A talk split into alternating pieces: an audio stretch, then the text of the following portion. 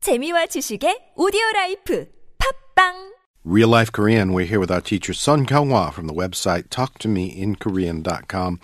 And on Tuesdays, we like to look at levels of politeness.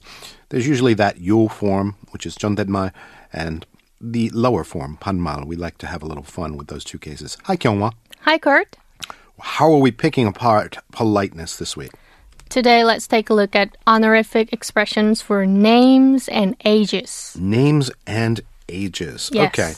First of all, name is 이름. Mm. So, what's your name in 반말, casual informal language, is 이름이 뭐야? Really? I mean, would you ever. Who, I guess you would say that to a child, right? Yes, that's right. 이름이 뭐야? yeah. But just about everybody else that you'd be wondering what their name is, you'd kind of have to be a little bit more polite to, Right. wouldn't you, in civil society, unless you're talking to a child. You know, that's moya. right. Yeah. You might think that you can just add uh, the yo ending at the end and say 이름이 뭐예요? In polite form, but if you're in a formal setting or just want to be more polite by using an honorific expression, especially when talking to a stranger, you should use the word 성함. Got to hanja it up for a little extra formality and politeness. Mm-hmm. Okay. So actually, there are a couple more formal words for 이름, which are 성명 and 존함, but they are not used as often. So I'll only talk about 성함 today. And when you use the word 성함, you cannot use 뭐예요, Songhami moyeo does not work. right? Okay. It sounds too direct.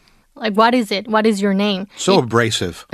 It doesn't sound polite enough. Okay. Instead, people often use the phrase 어떻게 되세요? Songhami otoke teseo, which is like, how does, what does it amount to, that kind of thing? Or, Yeah, 되다 here means the same thing as 이다 to be, but it has a passive nuance. So 어떻게 되세요 sounds much more indirect than 뭐예요. I would say it's similar to um, what happens to be your name. yeah. yeah, it's kind of tricky to translate it into English. Otoke teseo. Yeah, Yeah. but 어떻게 되세요 is quite a useful phrase to remember. Or what might your name be? That might be a good translation for it. Yeah. Yeah. You can use it when you ask about something somewhat personal, such as one's age or one's address. So, how old are you in 반말 is 몇 살이야? And if you end it in yo form, it becomes 몇 살이에요. But adults will never say it like that. Sadieo to each other, that kind of thing. No, never.